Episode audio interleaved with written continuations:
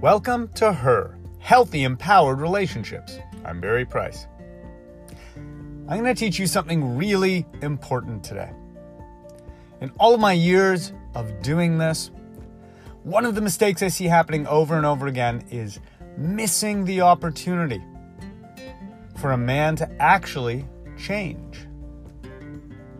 There's so much hope and desire when you're with someone that they're going to grow or change to fix any problems you might have when you're dating them, married to them, in an on and off relationship with them, considering getting back together with them. Will he ever change? Will the light bulb come on? Will he do the work?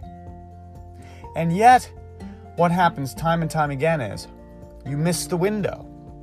There is a short window where a man is willing to do the real work, where a man is really willing to do the kind of work that typically men aren't eager to do and avoid. For instance, things like you listening to this podcast or doing uh, self growth, self help work, going to therapists, coaches, doing workshops that are inner development and have to do with feelings and emotion, actualization, authenticity, spiritual things. All these sorts of topics are not generally things that men take the lead in doing. So, what are you supposed to do?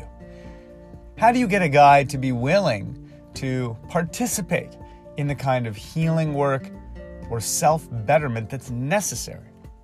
Well, take my client. She had trouble with her marriage. The guy was temperamental, wouldn't talk about his feelings, and the only moments when he had willingness were after he had gone too far in reacting.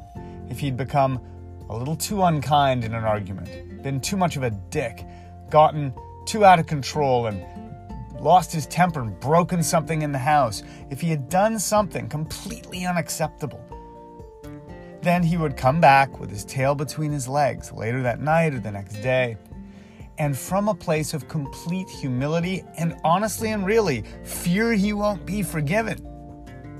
In that moment, he's at his highest willingness. I'll do anything. I'm so sorry. I'll do whatever it takes. There is a window when a man knows he's screwed up and he puts his ego aside.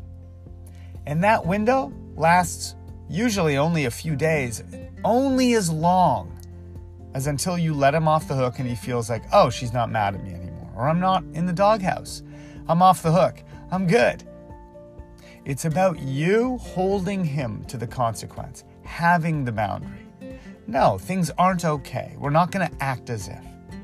By the way, so many people let them off the hook by saying, you know, we really need to have you go see someone or join a men's support group. We have a discussion about it, but just immediately start going back to acting like it's okay again before he's done anything. So, in principle, he'll say, Yeah, I know, I know. And then you have a date night, or you start to cuddle up with him again, or you go on business as usual. You missed the window. He hasn't had to take the action. He hasn't seen the therapist. He hasn't gone to the the whatever it is, the meditation circle that's so important to you with you for you to work on some couple stuff. Whatever it is, he has to actually commit and follow through and take some action. Whether that's picking the coach he'll work with, setting the appointment so it's concrete, or whether it's you and him going and having the talk that you've all been avoiding with his mother in law or the kids or whatever it is.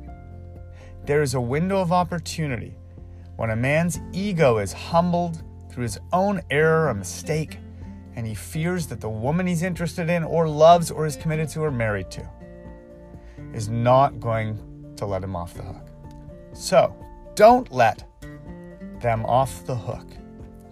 Use that little bit of window, that window between the ego being put aside by a man, the openness and willingness that they have in that moment and the time that you say, okay, I'm going to embrace you again, use that window to actually move the development the growth, move the relationship forward, that's when he'll be most willing to grow and do the things that will help you both.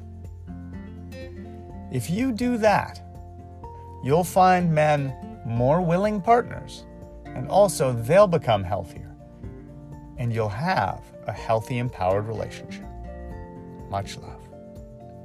Please rate, subscribe, and share this with any woman you know whose partner has been resistant or reluctant to do the work that they need.